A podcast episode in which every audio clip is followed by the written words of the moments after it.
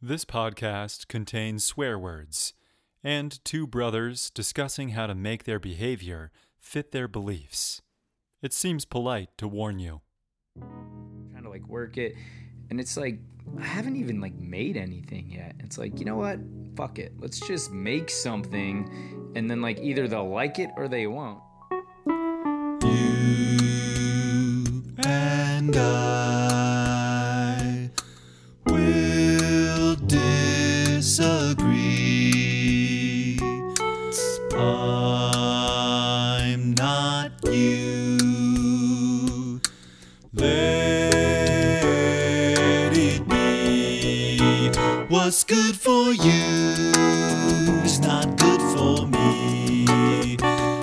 talking philosophically.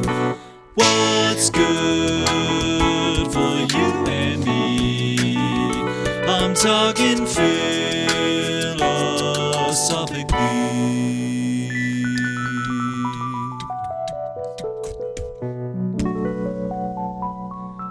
Welcome to Philosophically Sound, where we explore the music people like and learn to love the music and people we explore. I'm Tony, Renaissance Jesus lookalike, operatically trained singer, daily meditator, agonizer over words, dangerously creative chef, frenetic and gentle philosopher, improviser of full length musicals, active listener, and dedicated, joyful teacher. and i'm gus often described as tony's cooler younger brother an eternal optimist who often needs someone to give him a pep talk he's got a sense of humor that could charm the horn off a unicorn an IPA drinking, fun loving, snowboarding Colorado surfer who can't seem to escape the spell of corporate money. Today we're exploring the BET Awards and Beyonce's song Break My Soul.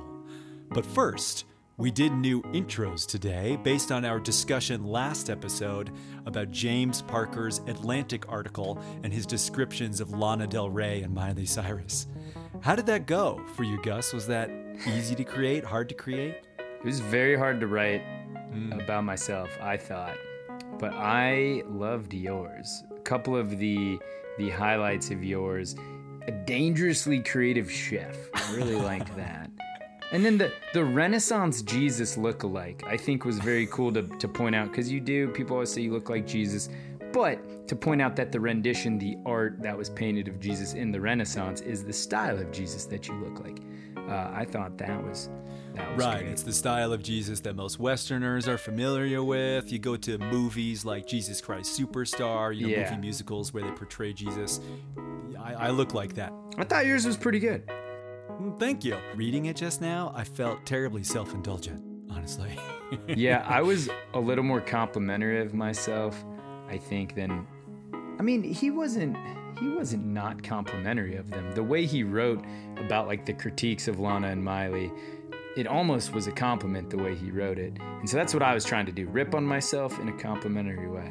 True, I also thought about that. The, the one that stuck out from the description of Miley was a twerk appropriator.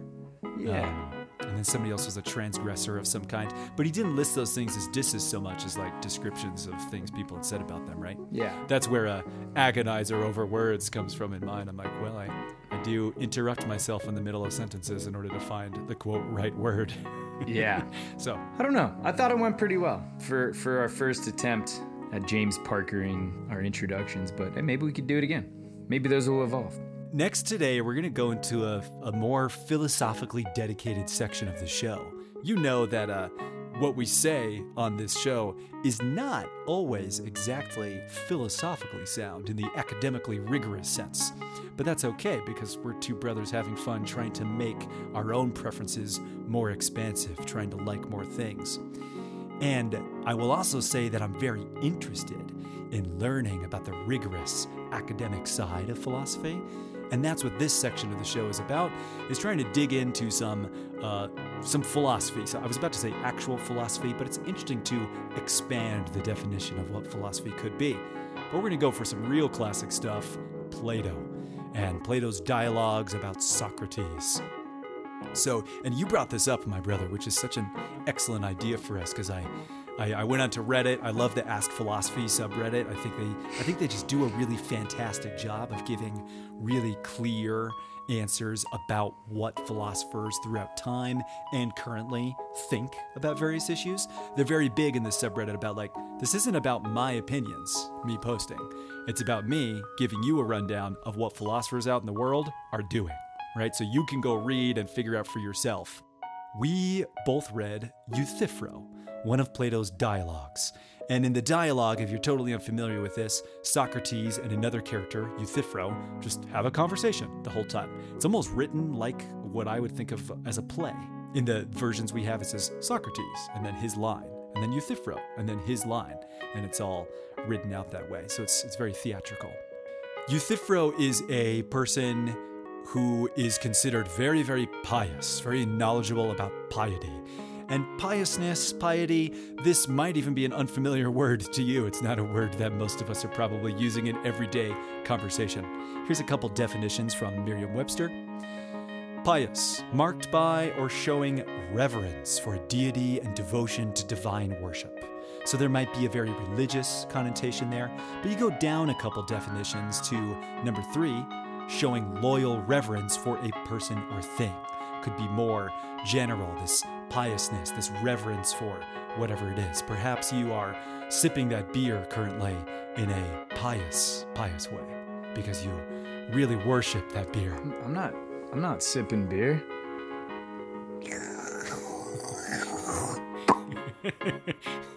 so Euthyphro and Socrates meet outside of the Athenian court. Socrates because he's been summoned there to um, report for impiousness. Somebody's kind of indicting him based on his blasphemy, this, the stuff that he says about the gods. And Euthyphro's there to prosecute someone for murder. And it turns out he's prosecuting his very own father for committing murder, which leads Socrates to say, like, wow, why are you doing this? You must, Euthyphro, have such incredible knowledge of what is just and pious in order to feel so confident in the trying of your own father.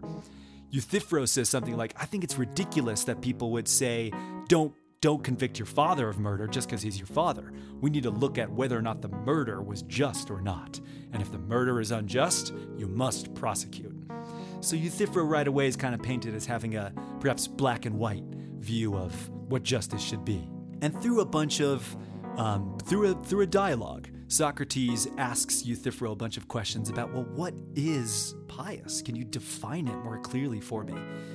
And Euthyphro gives him a lot of different definitions, and Socrates keeps asking questions about those definitions and, and usually kind of spinning it around so that Euthyphro comes back and says, Yeah, you know what? You're right, Socrates. That's not what being pious is. One of the things they talk about first is okay, well, the pious is everything that the gods love and the impious is everything that the gods hate. And then Socrates is like, But didn't you also say that all of the gods have different desires and that they like different things from each other and that they fight with each other over these disagreements? And so, what's pious for some of the gods wouldn't be pious for others of the gods? And Euthyphro's like, You're right, so that can't possibly be the definition. So they keep spinning around like this. And there's one quote from it that I want to read for us today. Socrates says, quote, I'm afraid, Euthyphro, that when you were asked what piety is, you did not wish to make its nature clear to me, but you told me an affect or a quality of it, that the pious has the quality of being loved by all the gods, but you have not yet told me what the pious is. End quote. And this really reminded me of, I think, why I love philosophy and I love thinking this way is that how can we find truth if we don't know what the words we're using mean? Back in a previous uh, a Prelude episode, I talked about a course on philosophy I'd taken where someone used the example of freedom. Uh, Alyssa Lowry put on this course, Improve Your Thinking. And she said, You might be arguing about whether or not freedom is a good thing you should pursue. And you might be working with really different definitions of what freedom means to the two of you. So, without clarifying those definitions, you're going to keep spinning around and disagreeing with each other. So I think about this philosophy for this show, the implied for me. And one one big thing kind of on my mind all the time and, and on my to-do list, so to speak, is firming up the arguments inherent in the implied for me. Trying to think, well, what does it mean? Because one thing I say is all preferences are equally valid. And immediately I have to say, what the heck do I even mean by valid? what does valid actually mean in this case, right? Does it mean that all preferences are are good? What if someone has a preference to murder, right? Um, mm. That's I'm, I'm not trying to lift up the preference for murder uh, in in such a valid, good way as the preference for Beyonce, right? Mm. I think of those things on I, totally different levels. I prefer so, Beyonce to murder. I prefer Beyonce to murder personally. To be clear, for the record. Write us at philosophicallysoundpodcast at gmail.com and see like what do you think? Do you prefer murder or Beyonce? um, and so, what I want to tie this to with award shows today is that award shows are giving an award for the best, the best album of the year, the best new artist of the year. And I'm always interested in this idea because what does it mean to be the best in this case? A lot of times with music, um, we have talked about this before. A lot of times, I think with music, we're talking about what's financially the most lucrative, right? What's economically the most successful. Even in um, encyclopedia entries, Wikipedia entries, short little um, blurbs at the beginning of an interview with an artist, people will say, oh, well, this album that they released was unsuccessful, and then their first big success came with this other album. This happened to me with um, Simon and Garfunkel. We were listening to Wednesday Morning, 3 a.m., and then listening to Bridge Over Troubled Water, the first and last albums that they recorded together. And Wednesday Morning, 3 a.m. is considered unsuccessful financially. When I listen to the album, I'm like, their singing is gorgeous. The songs that they're writing are amazing. The arrangements they do of other songs are really, really creative and fun. And so I think to myself, how is this unsuccessful if it's in tune and well produced and well thought out. It's just because it didn't sell as many copies. So, in addition to the implied for me being Beyonce is the best singer of all time, for me, which is a thing that I do think, by the way, we could also say Beyonce's albums are incredibly successful financially. The implied financially of of like music criticism a lot of times. You know, it's like, yeah, yeah, well, that album's probably not worth your time financially. Yeah, two two interjections. Um, one, I often describe revenue as a result of achieving the mission, like in the corporate world, right? So people are worried about making money, and, and I'm always like, look, if you do, if you accomplish the mission, you follow the strategy, and you do the X's and O's, uh, we're gonna make the money, right? So don't don't even worry about the money follow the strategy. And so, you know, if you think of money as a result, then perhaps you could think of it as a proxy for success, being being, hey, we've done all the things right, and as a result, people like it and they're willing and able to pay money for it. Now, I'm sure in there that's not entirely true, right? Because then there's sort of a value judgment. And I'm going to contradict myself right here. I was listening to it was a blink for a book by Rick Rubin called The Creative Act. And a blink is just a summary on that app, Blinkist. Mm-hmm. And one of so the creative act it's like how do you be more creative right? Oh i don't feel like an artist. Where do you find inspiration from? Where do you do all these things? And one of the things he's saying in there kind of at the end is is art is just sort of a calling right? It's the universe sending you signals and, and take those signals and do something with it for the sake of creating. Don't do it for the goal of of whatever making money or the goal of fame or like whatever it's just like follow that urge to to be a creator and anyone can do it and, and i'm probably not doing it complete justice but so I think I, I, I feel like that's more how you might value art, or if you talk about success by like, hey, you created it, it's beautiful, it's wonderful, people are appreciating it. That's successful. Who cares if the result isn't money? Yeah. You know, could we measure the impression and the inspiration and the happiness that that gives people? Yeah, I love that. I mean, that's what for me, this has sometimes been a paralyzing contradiction. This idea that like I'm a musician by trade, meaning I'm music is like my most cultivated skill, you know? So when I think about, well, what can I do to make money in the world? Because I do need to make money to do certain things, like eat food. Mm, food. Pretty important. Food is necessary for humans. Dangerously creative chef. Dangerously creative chef, right.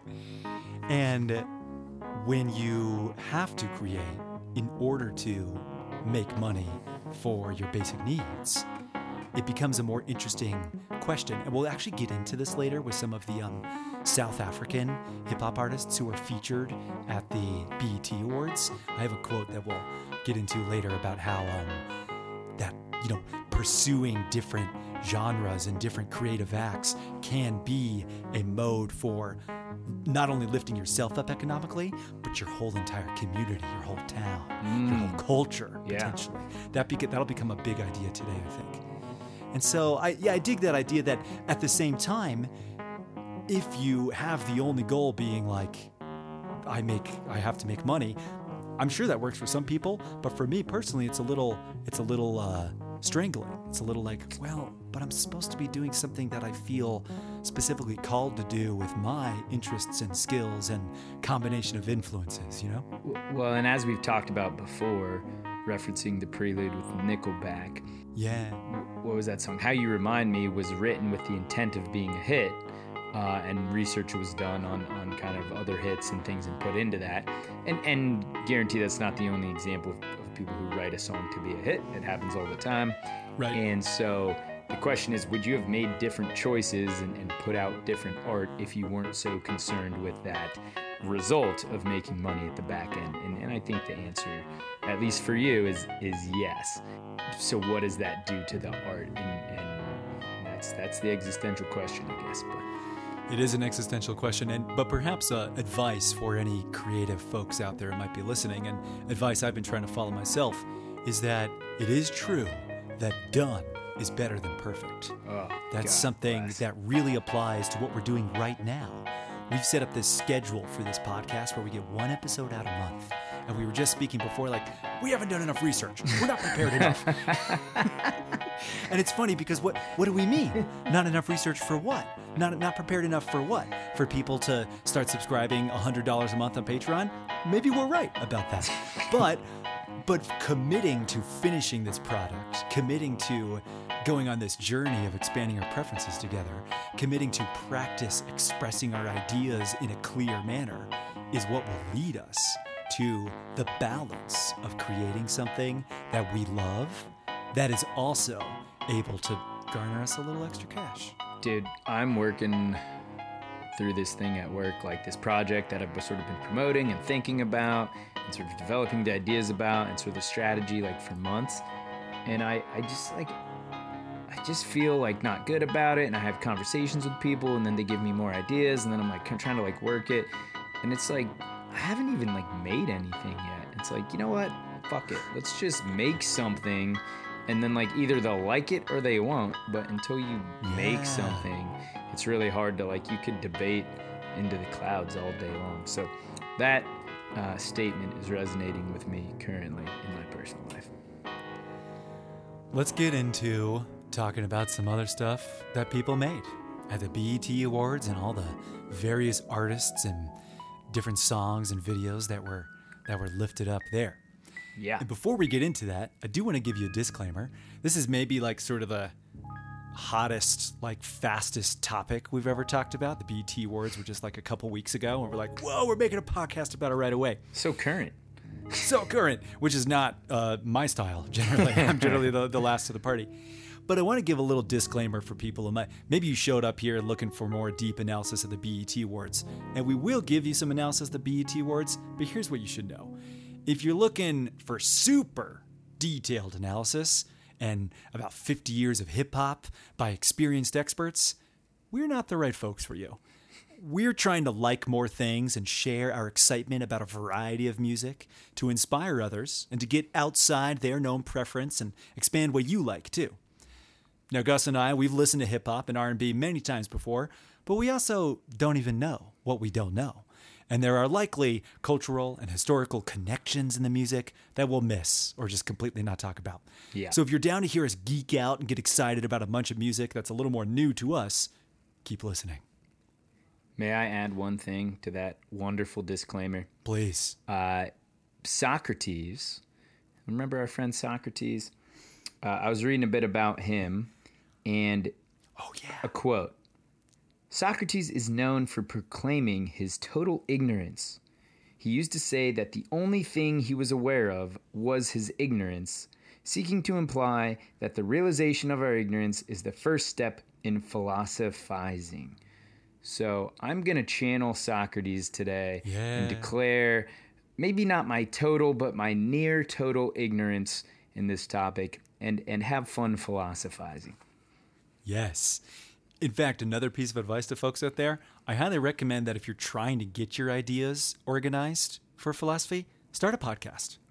There, there's there's a thought in my head sometimes that's like, well, shouldn't you get organized first and practice first and then make the podcast? But again, the commitment to doing the thing, the commitment to showing it to other people who are we who we are in relationship with and community with, that is the commitment that makes the work actually get done.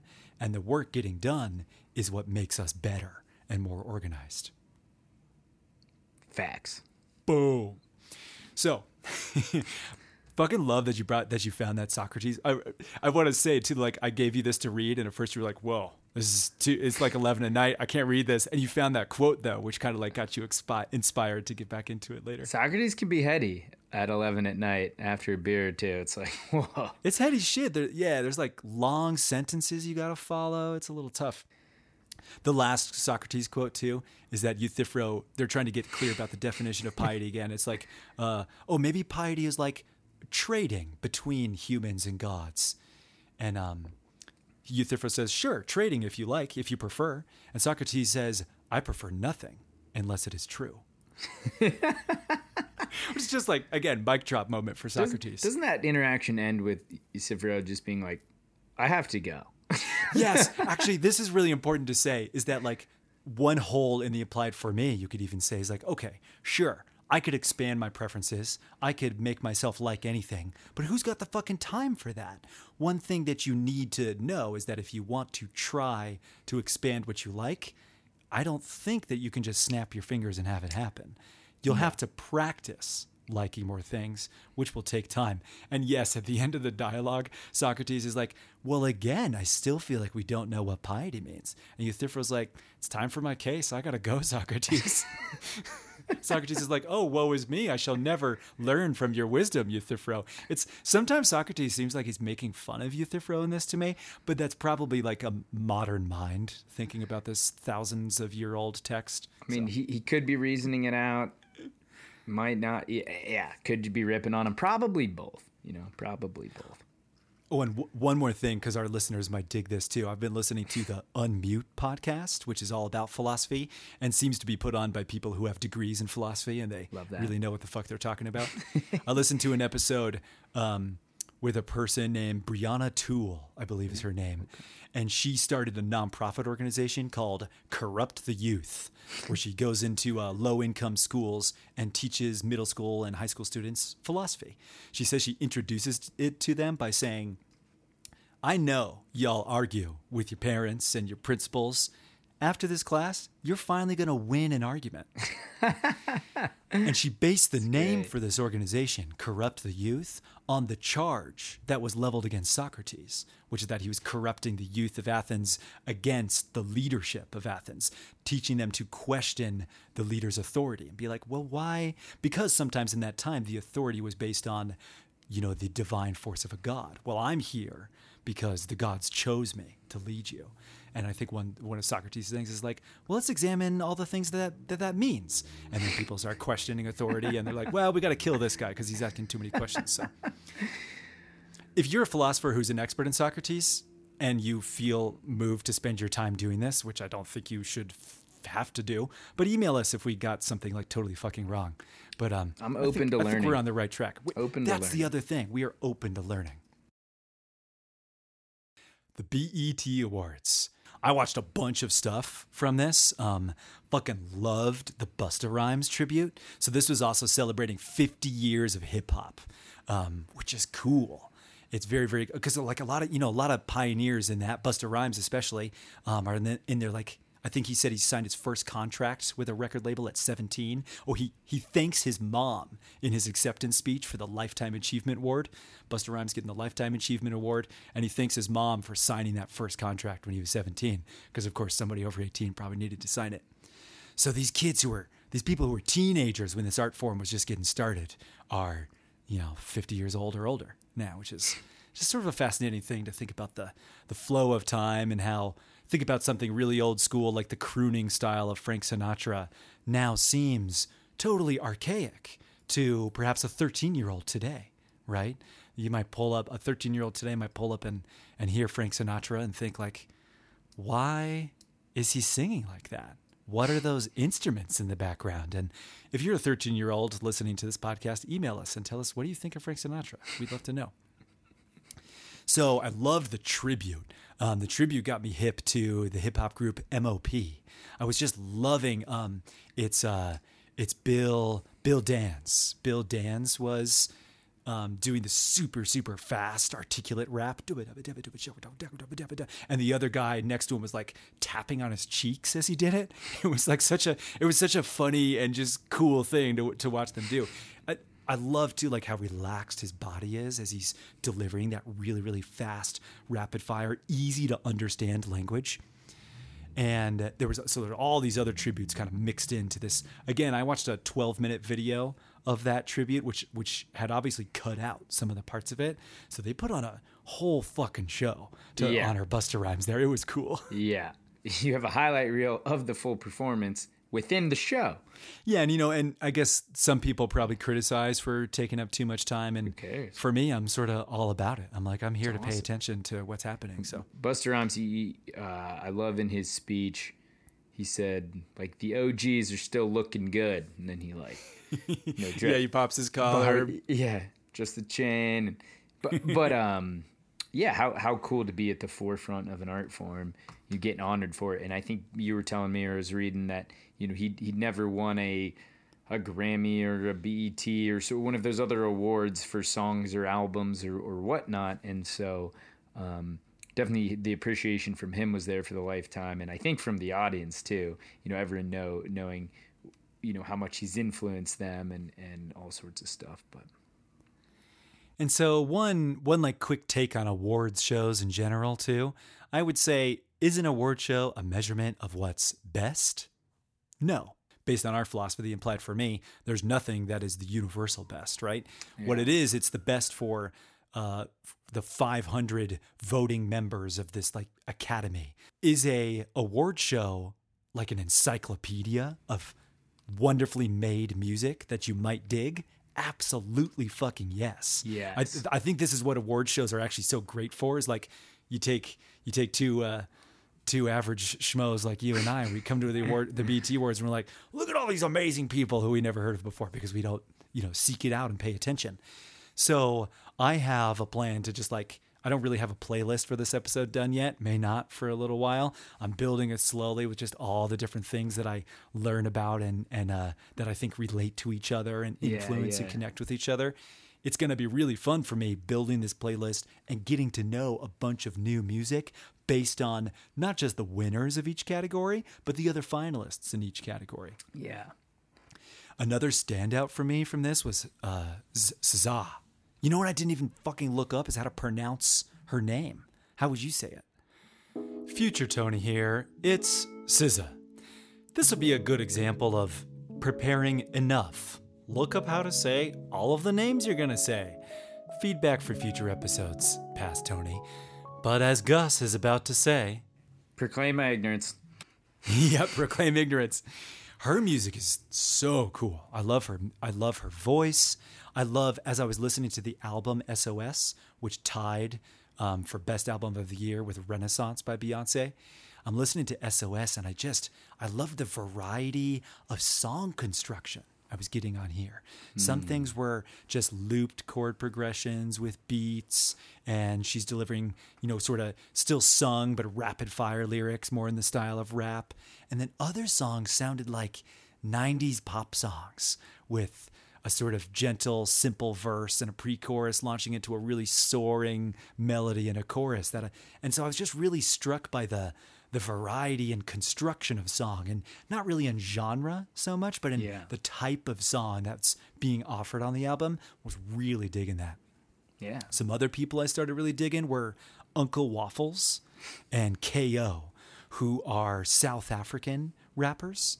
And I want to read one of these quotes from that too. Mm-hmm. Yeah, so South African rapper KO, we'll link to this article. This rapper said, quote, being here and being nominated is quite an honor. It's also a motivational moment, not only for myself, but for people who are coming from shanty towns like myself back home. When I first started back home, hip hop was almost nowhere in the commercial space. And being one of the people who is spearheading the genre back home to now it being one of the leading commercial sounds, so many people are able to now feed their families and invest in the community through hip hop. End quote. Damn. And I I just wrote a note to myself that this is where the economics of music is deeply important and relevant. The ability to feed one's family with their trade, just like any other human with a job. Yeah. I as I as we said already, I get caught up in the economic implications of music and think like, ah, I can't focus on money because then I like I'm too hard on myself or something. But I can't just focus on aimless creativity because that won't finish something either, right? It's like this this balancing of those two effects. I do have a child and a wife who would love for me to make money, you know, with with the way that I spend mine, spend my time.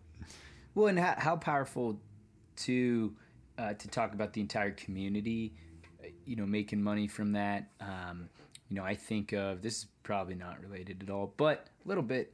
Uh, Nikolai Jokic, J- Jo- the Joker from uh, Denver Nuggets, who's Serbian, and I don't know how much like money he brings to his town, but they definitely all root for him and are excited for him, like you know, being on the Nuggets. So like, just that that uh, ripple effect, I guess, is what I'm thinking. Like this guy being an international star from that town in South Africa can can then bring notoriety and and uh, now there's maybe a music scene and people want to move there to be part of that scene. Um, just like like I don't know, LA is a big music scene or whatever, because you want to be around other artists like you that collaborate. So, uh, you know, I wonder Yeah. too about that sort of like spitballing or that that next generation that is influenced that from that area that want to move to that area, and and how that can uh, you know Yeah, you want to get there and be too. part of this new this new art, this new Yeah. this new revolution, Like this new Paris. act of creation. let's go to Paris. That's where all the writers are and the artists. You know, yeah, there was a time in history where where that was true, right? whatever. What did you experience in your watching of videos and what did you like? What what seemed notable to you? Well, the first thing is that the highlight show had no like announcing or like audio. Like there was no like telling me who I was watching. It was just like clip Ah. to clip to clip, which is kind of hilarious. But then I started reading stuff and I could sort of piece it together. Cool. Um, I mean, I think I think the the amount of performances and and how every performance was a production and all the dancing uh, and it just looked like a really fun show to be at now one one interesting side note there is a writer's strike and now an actor's strike going on. Um, the unions for both those groups um, are on strike advocating for better wages and, and work conditions and i think the ai has a sticking point in there. But um, but but uh, so there was no host for this one. Normally you have some host cracking jokes, and instead there was a DJ who was hosting um, and just kind of like kept the hype going. Uh, and I forget the name of this DJ, but it was kind of a fun. I, I don't know. I kind of liked that vibe. Just have like like treat it like a party with a like at my wedding. I had a DJ and she was wonderful and she did the music, but she was the master of ceremonies too. And she didn't crack a ton of jokes, maybe like one or two, but it was really all about the art form. well, sorry, she made it all about me and me and my wife. Where this DJ, I felt like made it all about the art form and the 50 years of hip hop. Where sometimes the the comedian can kind of make it about themselves and their jokes and and ripping on people, and and I enjoy that, but it was kind of cool to see the the uh, the other way of doing things. Yeah, I dig that too. I almost wondered because when I watched some videos and saw they would they would shout at everybody, "Okay, jump, jump!" and you'd see people in the front jumping, but you wouldn't see everybody at the show jumping. And I almost wondered, like, you know, you're in this seat in like a theater in an auditorium. I not the I could imagine. Well, I could just imagine like jumping and being like, oh, "Fuck!" I just bumped into this person next to me. Like, I wonder about having award shows like this. Fuck the seats. Like, have some seats in the back, but have a much bigger open area in the front where people could walk in and out and get drinks and food and stuff. Because I know four hours at a music festival, fucking great time. Great time. I can I can take a break, go pee. I can get a beer. I can get a snack. Four hours sitting down in a seat in a dark theater. That's like watching a Wagnerian opera, and um, less less fun for me. What do you think? What do you think? Because you know, you look at the Oscars, or let's just take the Oscars. They're all the stars are sitting there at their tables, and and you've got the camera panning to them, and you're seeing the reactions and stuff. And and but like as a musical artist, you know, you like when people are going crazy for your concert, and you have all these famous artists in one room. Do you think? I'll, we'll just ask for you. Would you prefer to be at a table in front with your, you know, your wife, or or would you want to be up dancing, like grooving the whole time? If you were invited, What I'm- I think what I'm saying is I'd like to be able to do both. I'd like to be able to dance for an hour to two hours of the four hour production and be able to go sit down and relax somewhere a little further away from the music for part of it too. You know, I, I wonder if there's a bit of an expectation where it's like, well, we gotta, I gotta sit here and pay attention to this whole thing, you know, which would be hard for any human, I think. Yeah. Pay attention to four for four hours to to music and speeches. yeah, I almost feel like the the. It's one thing I don't like about those award shows is how like that you always have to see the audience and what they're doing. It's like let the audience do whatever they want, and then and then just let us watch the show. I don't know.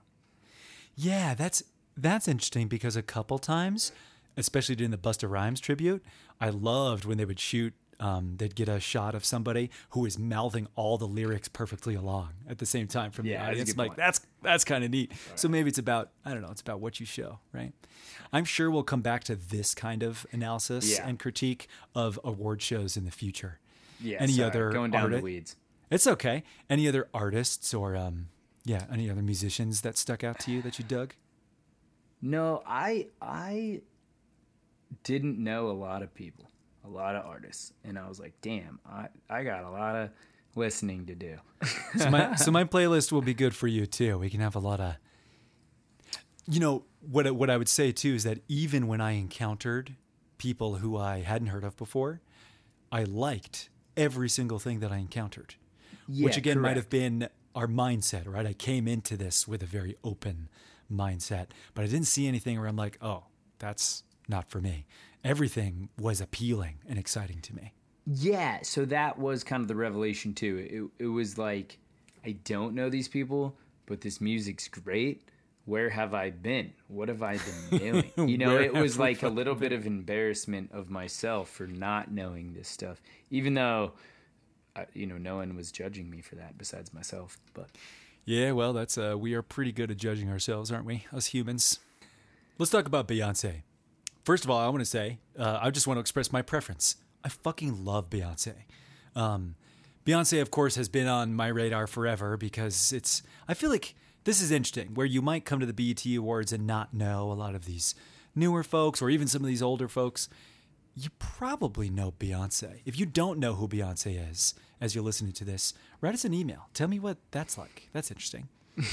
and um, but it's like she's so prevalent. She's so just everywhere in um in our in our culture. You know, there's movies, there's music, there's music videos, there's articles. She's got fashion lines. She's got she has an empire for sure. is, is you know? Beyonce a verb yet? Probably Like, should did be. Did you And just Beyonce that? I don't. But I Which don't means so. to just like totally own something, to just be like the absolute best. yeah, like have absolute like presence. Like man, you you had a lot of Beyonce up there on stage. Yeah, presence. I don't know. I'm trying to make that catch on. you keep going. I think I think it has a future. Some of the things I love about Beyonce, I'll just talk about her singing voice first. The warmth, the balance of warmth and brightness in her voice, I find exceptional. It's just so it's dark and yet it's crispy and bright at the same time. It's like forward released, but it's got this depth to it. And then with that perfectly balanced tone, uh, you know, for me, perfectly balanced, she's able to move her voice so quickly through really, really fast runs. There's a fancy term I'll introduce you to you here the melisma. Whoa. Melisma just means you're singing one word, multiple notes. Ah, ah, ah, ah. As opposed to melisma, melisma.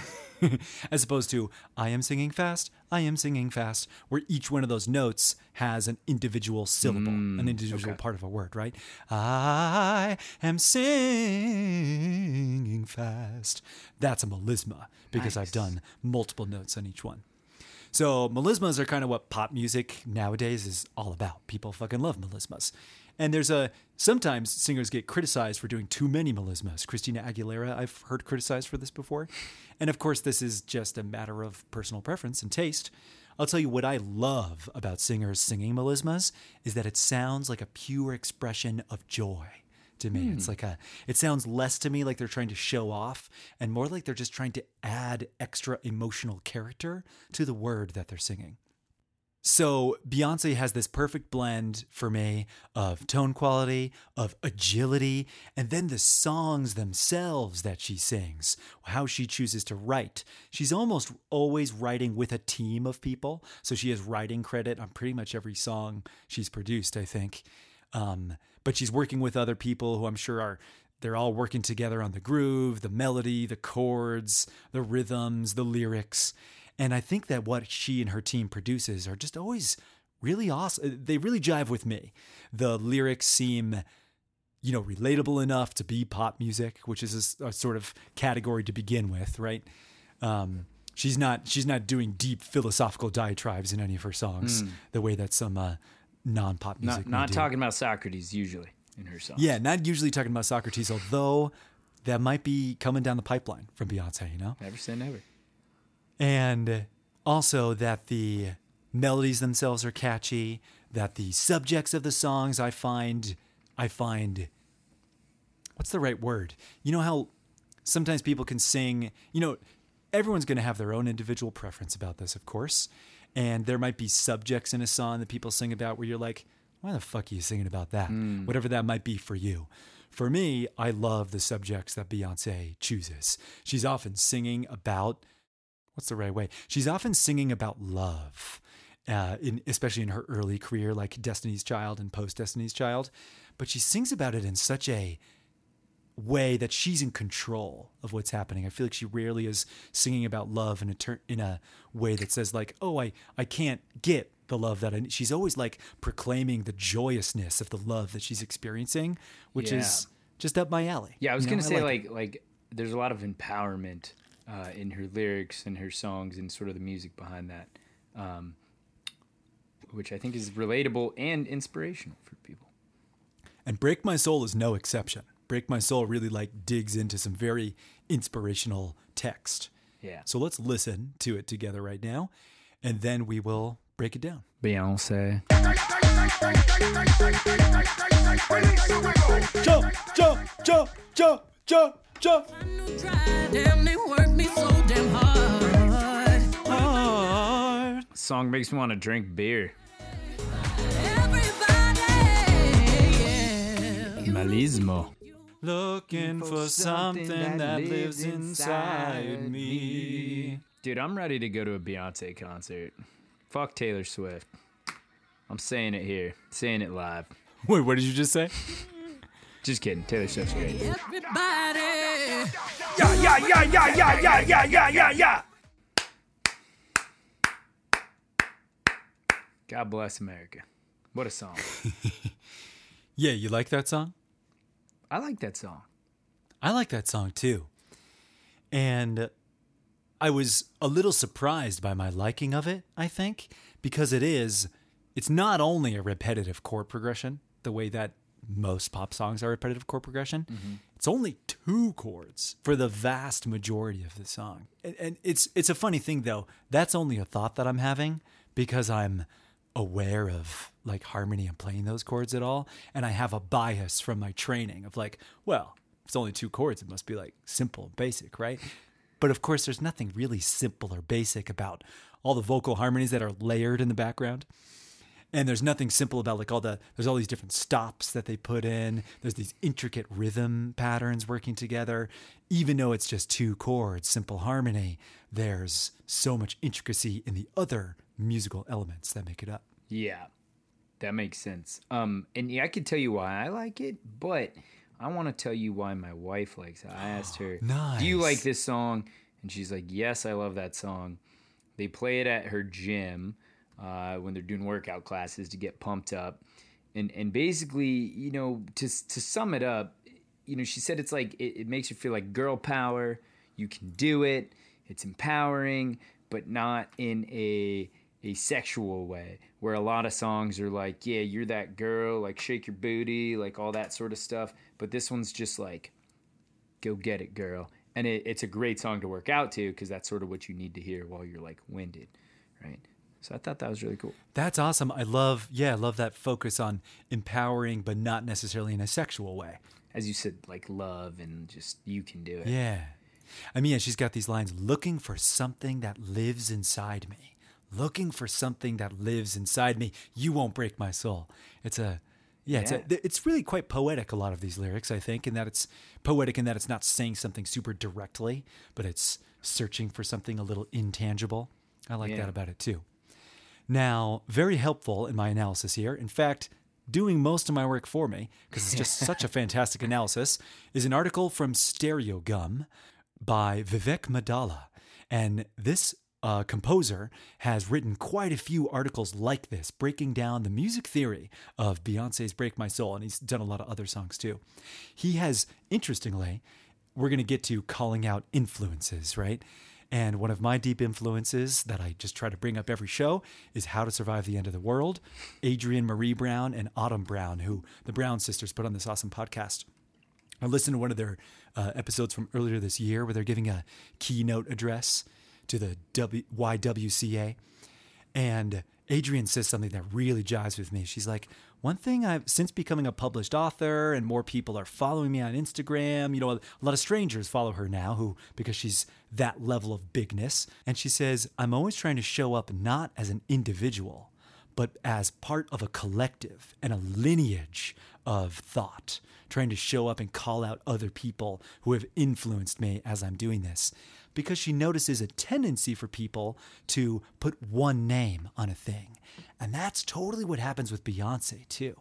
But so something I want to call out here is that one of their influences, a person I've learned about, is Grace Lee Boggs, who is a philosopher and an activist. She, she's uh, credited with this quote Change yourself to change the world.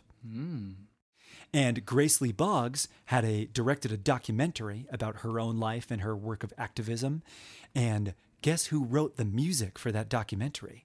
Vivek Maddala, who wrote this article for uh, breaking down the music theory beyond Beyonce's "Break My Soul." When I figured that out, I was like, "Oh, my influences are connected. connected. it's perfect." this is pretty fucking cool. So Vivek, I hope um, I hope you hear this someday. You're cool, man. cool dude cool dude. Um, first thing, lovely thing about this article is that he calls out some of the um, one of the samples being used, the voice, the the really energetic voice in the background. Release your anger, release your mind, release your job, release the time. That's coming from a song by Big Freedia. Future Tony here again. That should have been Big Freedia. You could probably tell the amount we've prepared based on how many times you hear from me, Future Tony. I'm going to go ahead and correct all the subsequent pronunciations. And that song automatically has gone onto the playlist. It's called Explode. The song is called Explode by Big Freedia. And Big Freedia has been sampled and used on Beyonce's 2016 album Lemonade, which was my first like deep dive into Beyonce. Um, I listened to Lemonade and I'm like, oh my god, this Lemonade is a visual album, and I and I purchased that when it came out and and watched the whole entire thing, and I was just sucked into this world that I didn't fully understand, but that I was just addicted to. Like that, just the the visual storytelling, the the way that each song flows and just perfectly transitions into the next one. There's like thematic, there's melodic thematic elements, by which I mean little bits of a melody are used at the beginning of a song and then those bits of melody are used in like the accompaniment of the next song. That that's such a rare thing for pop albums to do to like have that kind of thematic musical connection as well as just like thematic lyrical connection. So one of the many reasons that I love Beyonce her album Renaissance, that Break My Soul comes from, is similar in that it flows from song to song. It's like one gigantic party that you could just put on and, and listen Yeah, to. I Um, so, highly recommend doing that if you haven't done it. Same thing with SZA's uh, SOS. The songs just like really work well together, which is sometimes an underappreciated.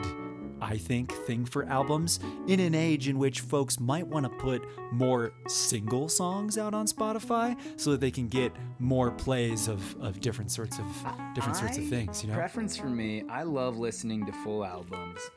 It's probably how I was raised, buying CDs and just listening to the whole CD. And and you do get that kind of that story. One of those first albums that you're describing, like that's sort of a thematic thing for me, was Green Day's American Idiot, and and that was sort of hailed as a sort of punk rock operatic type thing, but it brings in different elements throughout it, right? And um, Yeah. and uh, but interestingly enough with with uh, this album from beyonce again talking to my wife we were listening to it and and the first couple songs have a totally different sound groove subject matter than than break my soul. And she and she was kind of like wait this is this is beyonce? Like this is the same album? Right and so you won't be disappointed by listening to the whole thing. Quite a lot of variety and intricacy Right. in there. Takes you on a journey. yeah Let's dig into some of the harmony here. I always dig into harmony because it's one of my favorite things about music, and that's the bias that you're getting by listening to me. We're in the key of G sharp minor, and it starts with a minor seven chord. So, right here, I'll go through the numbers one, two, three, four, five, six, seven, one. One seven six five four three two one. And a seven chord, as we've talked about before, uses the one, the three, the five, and the seven. One, three, five, seven. And that chord changes to the four chord. Four. And the four chord is also a minor seven chord. Four, six, one, three.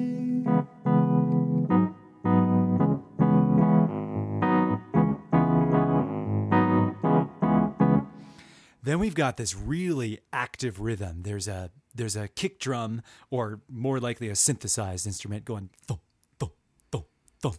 The four on the floor feel that we've talked about before. But over that, there's this very engaging syncopation using 16th note divisions. Remember, in a beat, we can divide a beat into any number of divisions we want. Um, jazz does funky things like fives and sevens. But here we're dividing into groups of four and groups of two. So one, two, three, four. One and two and three and four and one e and a two e and a three e and a four e and a and accenting different parts of the one e and a two e and a is what gets the really interesting and groovy rhythm here. I think this is also part of why I don't mind listening to a repetitive song for such a long time. This song is like over four minutes long, which is sort of long for a really hit song t- in today's world, anyways. Maybe in mm-hmm. all times.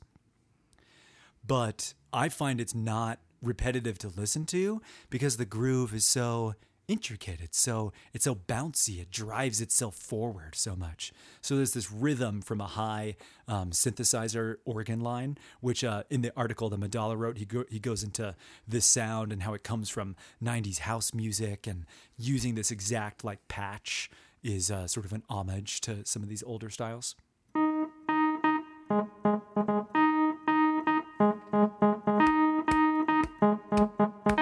Like this really syncopated thing happening over that straight four. Two, three, four, one,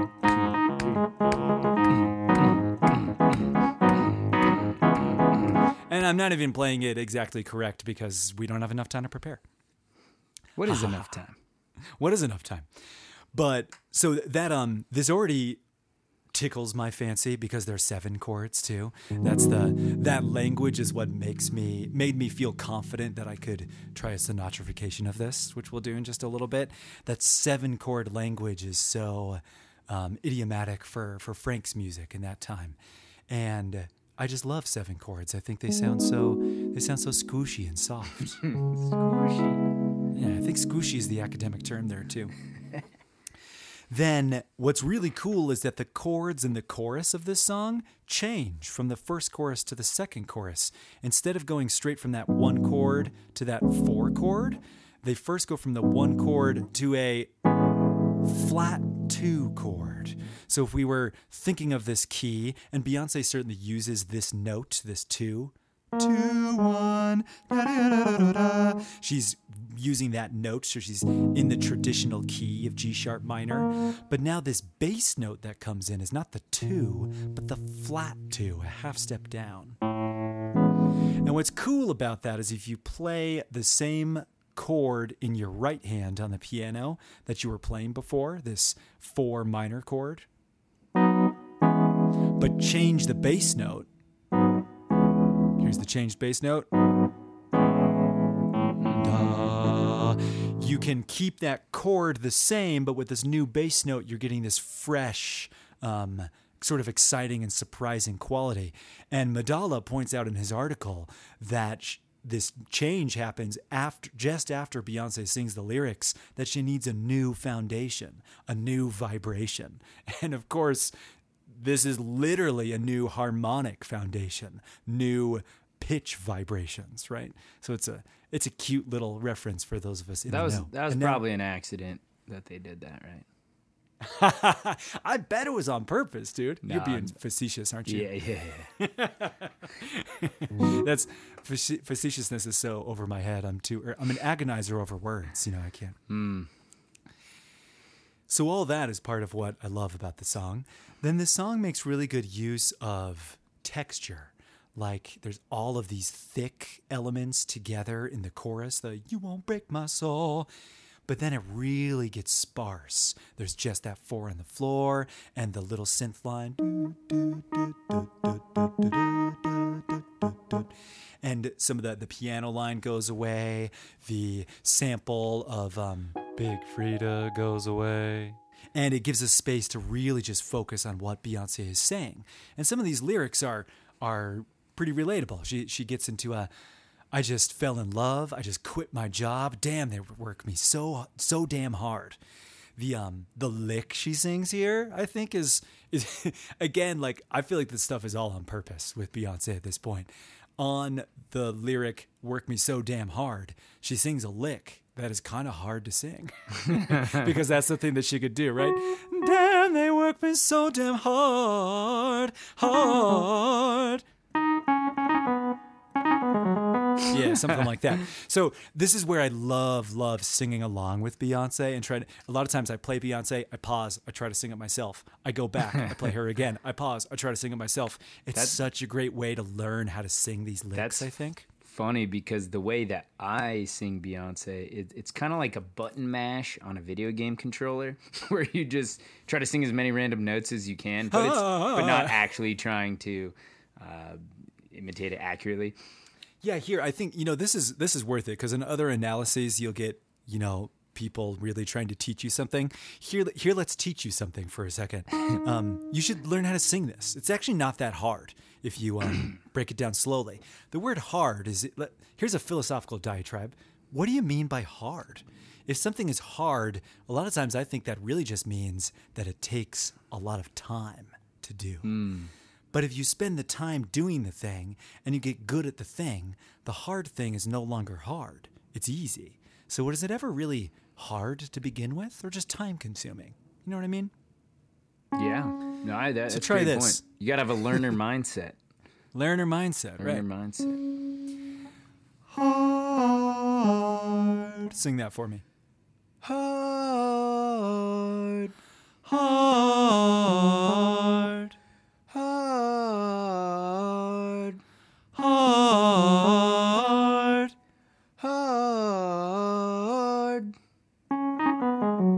So now we do a little flip above. We go hard.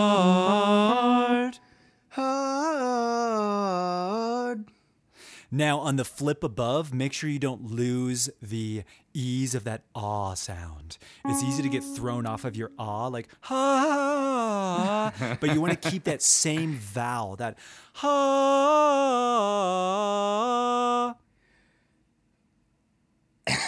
Slower. Ready?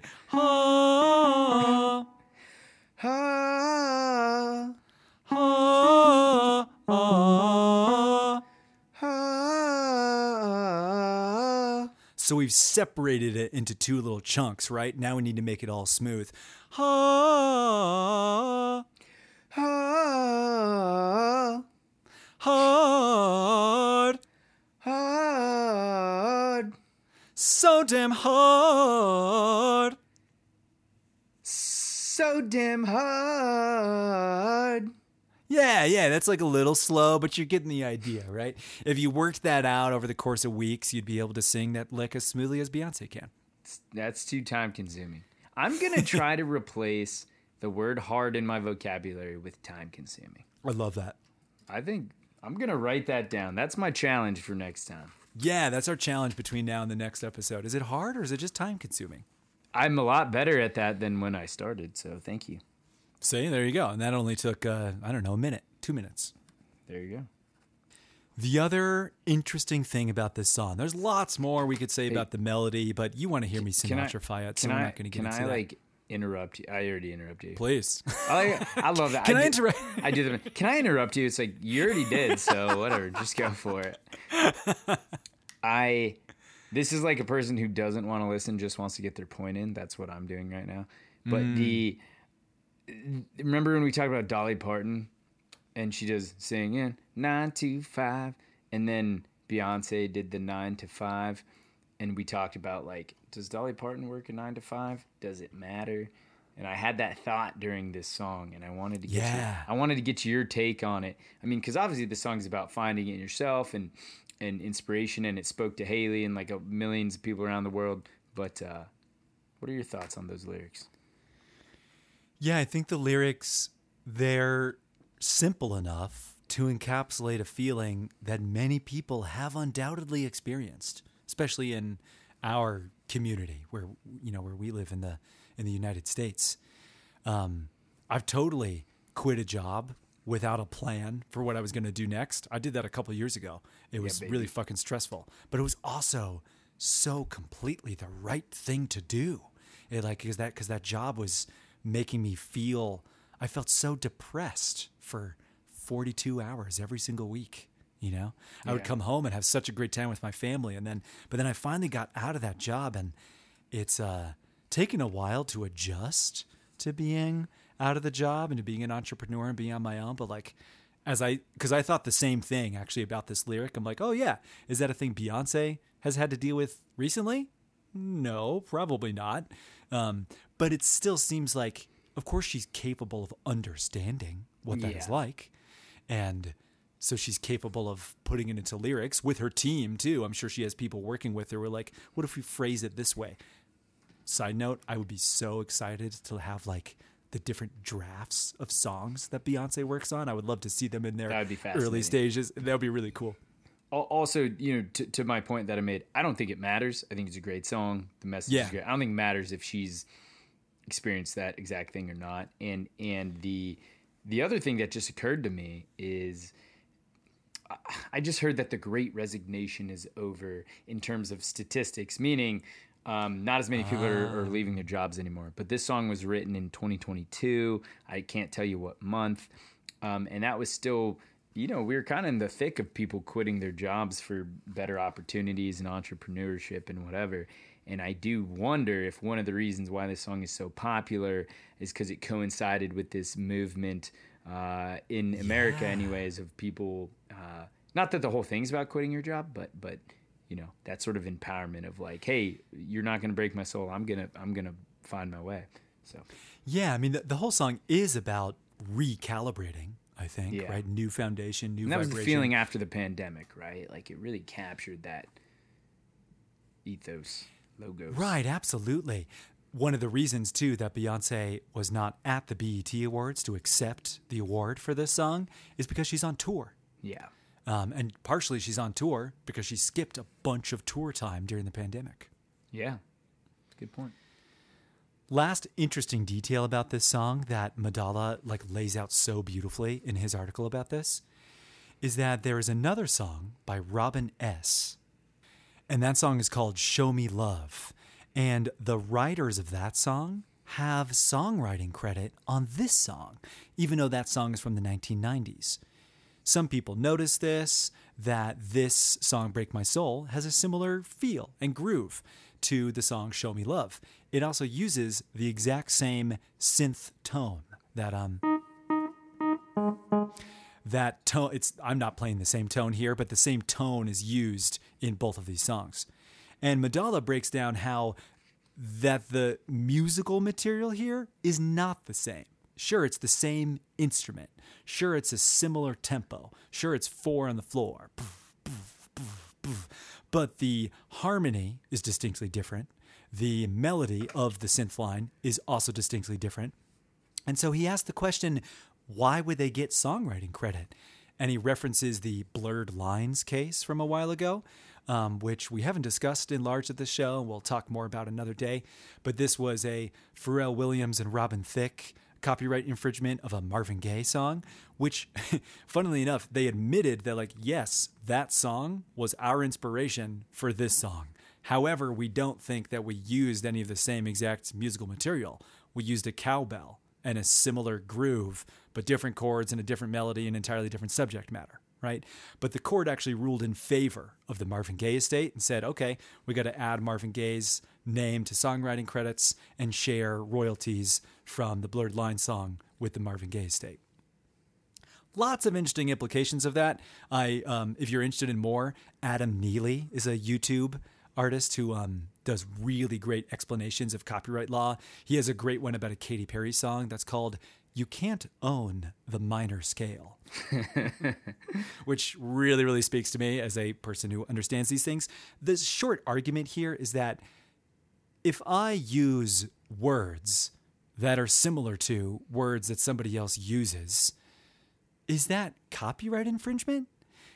If I say, I have a dream and give a speech and don't credit Martin Luther King Jr. in any way, that's absolutely copyright infringement. It's a very, very specific idea that I've literally taken and used myself, right?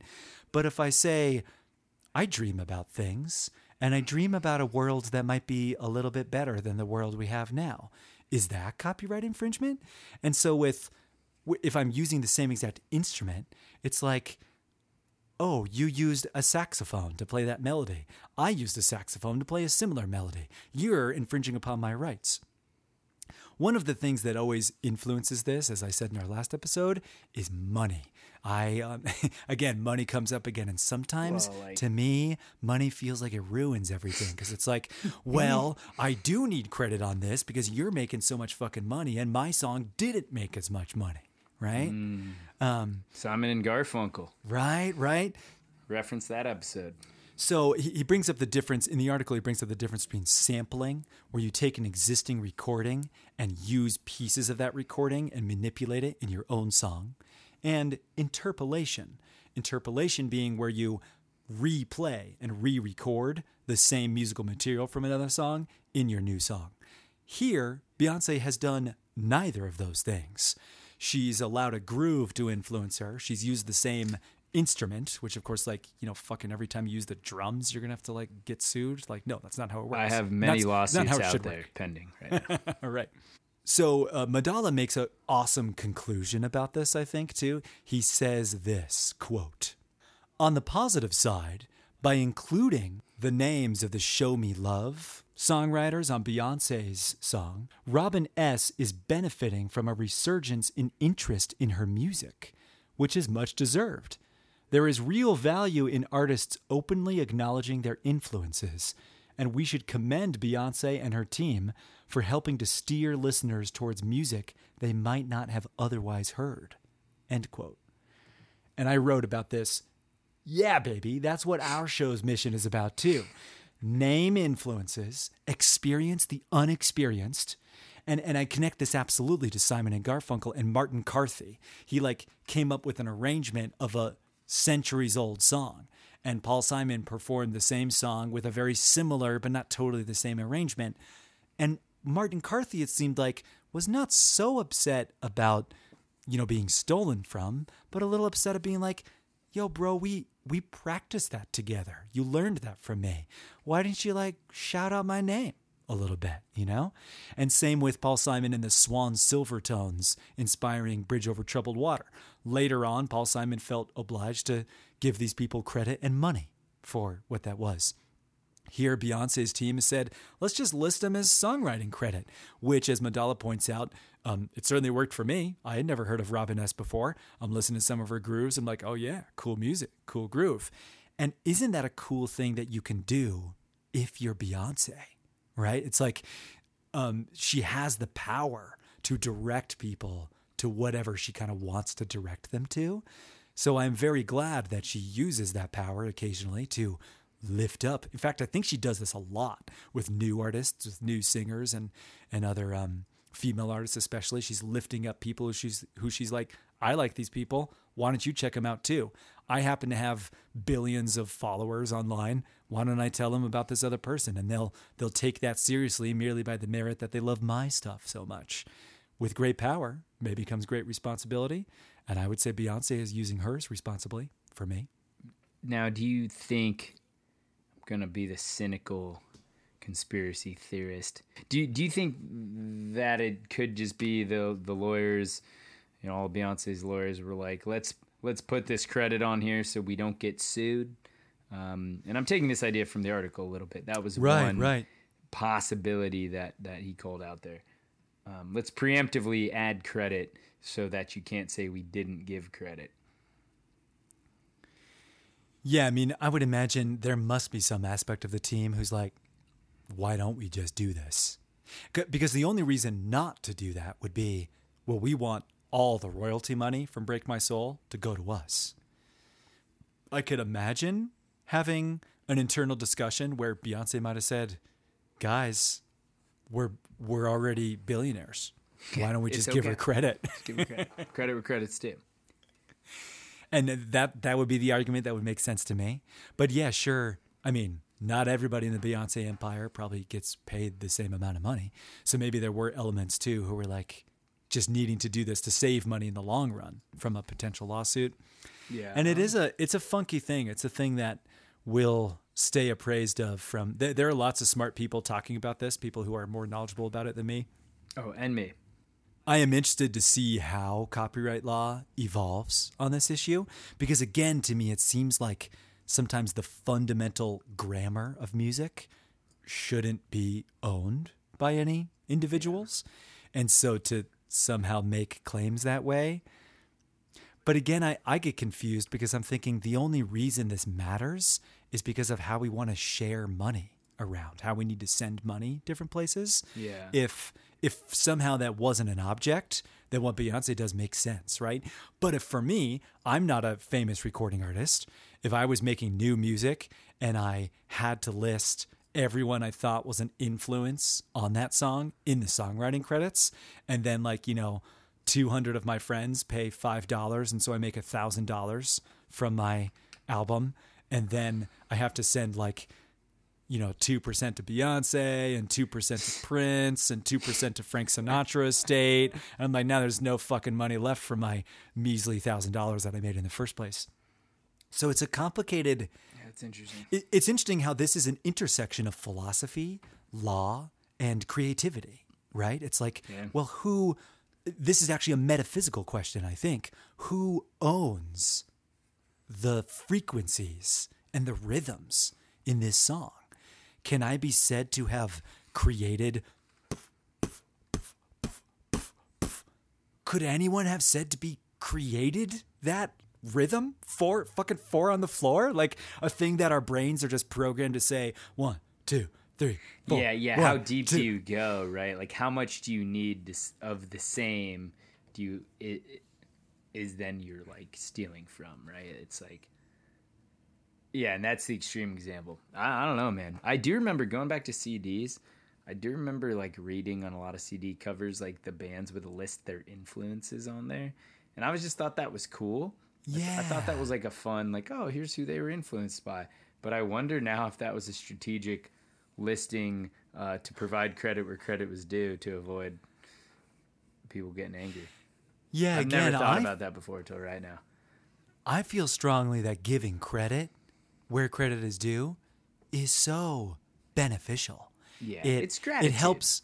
It's gratitude, and it also reduces this idea of the individual as somehow all powerful, right? It's like, I did this. I did it by myself, right? Which I just the the older I get, the more I learn about people and art, the more I think that's just ridiculous. it's like, no, it's it's Yeah. to my mind, it's never even the person who is going there and playing all the instruments and singing all the harmony parts and doing all the audio engineering. I still don't even think that that person is really, you know, doing that monolithically, doing it by themselves, doing it without the help of parents who allowed them to do that, right? Like doing that without friends who offer them feedback, doing that without other music that they listen to that gets them inspired. Do I think that means they should give money to all those people? I have no fucking idea. That's the question that's that's complicated, right? Yeah, So let's close. dude, awesome. Yeah, I got, I got. We derailed that. That was good though. I like that. Let's close with an homage to two of my favorite singers, Beyonce and Frank Sinatra.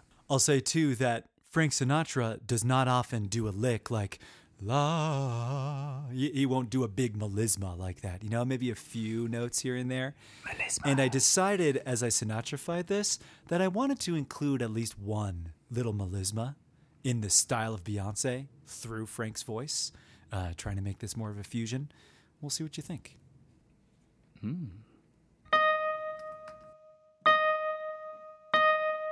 We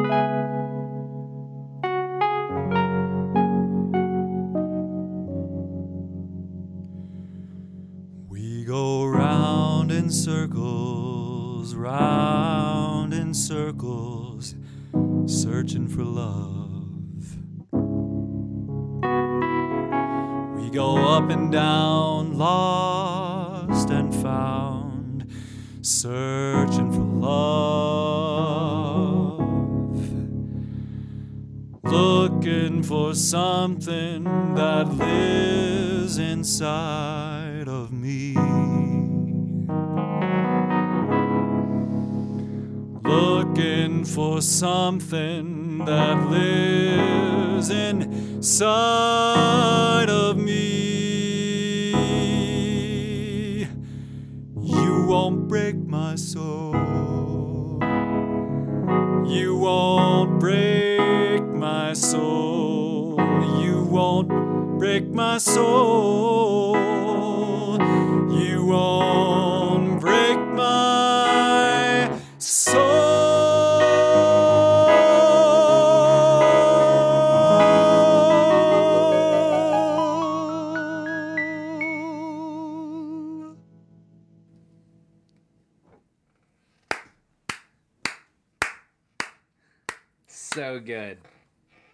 Thank you, brother. so good, dude.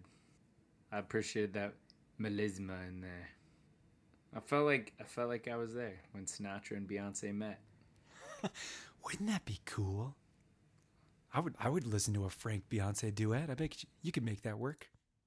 Thanks for listening.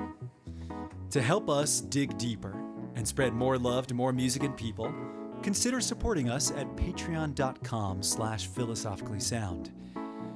Send us your voices singing the theme, the theme song of this podcast. The, there are going to be new materials released on the podcast feed, feed to help you practice singing and help you know the technical know how of recording that. So please send us your voices. We want to collaborate with you. Email your requests, critiques, and questions to philosophically sound podcast at gmail.com. Philosophically Sound is researched, produced, and recorded by Gus and Tony. Audio editing and musical analysis by Tony. We are fucking, fucking professionals. Thanks, my brother. I love you. Love you too, brother.